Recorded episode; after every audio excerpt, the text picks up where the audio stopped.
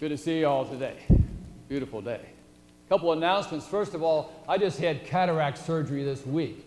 So I can really see you guys in the back row, and I see you folks here, and real colorful. Man, you look good.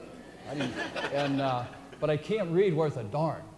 Right here, I can't see anything. So I have those, those spectacles. Somebody gave me those. They bought them at a, a drugstore someplace. But so I, I have to read from those.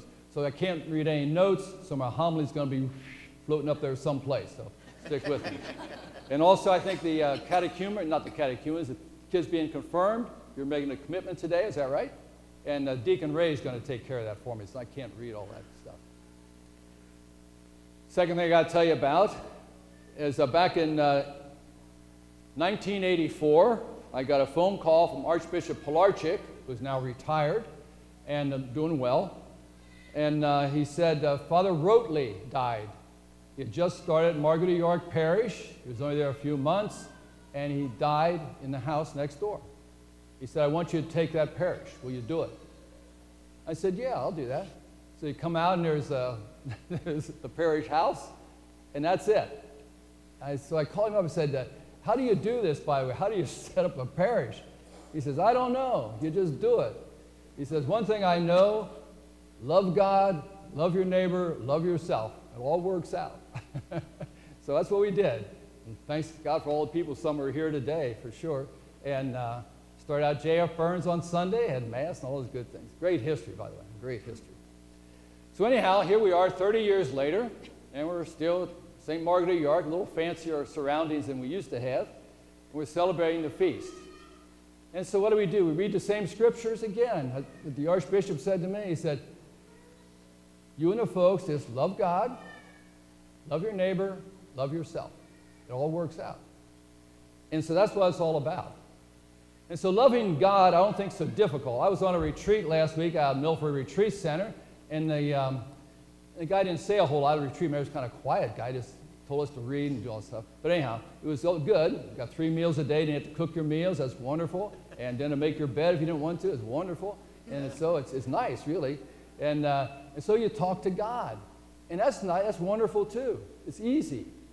Oh, God, thanks for supper. Oh, God, thanks for breakfast. Oh, God, thanks for lunch, you know. And uh, beautiful day. It's raining a little bit, but that's good. Fine. Don't do any, answer any telephones or anything. Wonderful. And, uh, and so it's really a pleasant conversation with God. And so I think that's not so hard to love God. But then the clicker is, the clinker is, or the, the catch on that is, our Lord says, okay, that's the first, but now I want you to show that love by loving your neighbor as yourself. Oh, darn it. I got to love you. I got to love you too. Even Joe Dinger, I got to love him. I loved him for a long time. He's my ticket to heaven, by the way. But anyway, so anyhow, but uh, anyhow, we got to love each other. And I said, okay, I can do that. So who's my neighbor? Well, you go to the grocery store in the, uh, you're trying to find something on the shelf, you can't find it, somebody comes along helps you find it. Oh, that's my neighbor, wonderful guy, wonderful guy.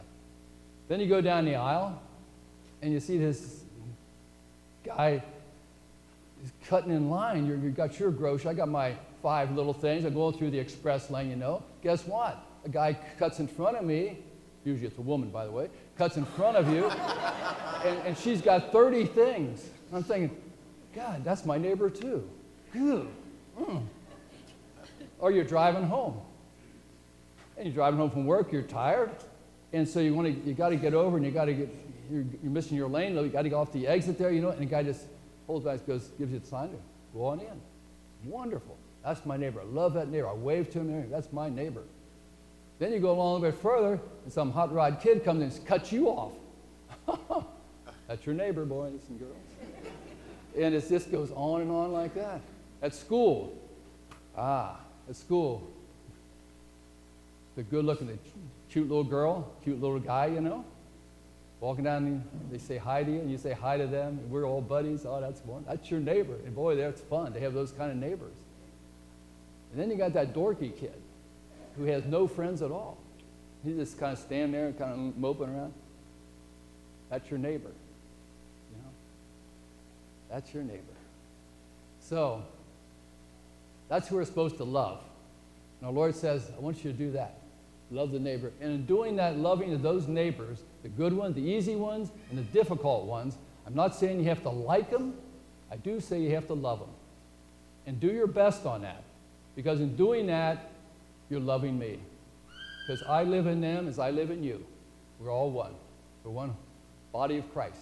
And so that's a tricky thing to remember sometimes because it's hard, very difficult. There's a, um, just a woman told me today saying I, I really uh, don't, I, I don't really love God, she says. He wasn't there for me when I needed help.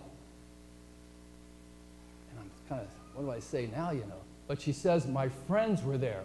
When I was really hurt and bad, my friends were there, but God wasn't there for me.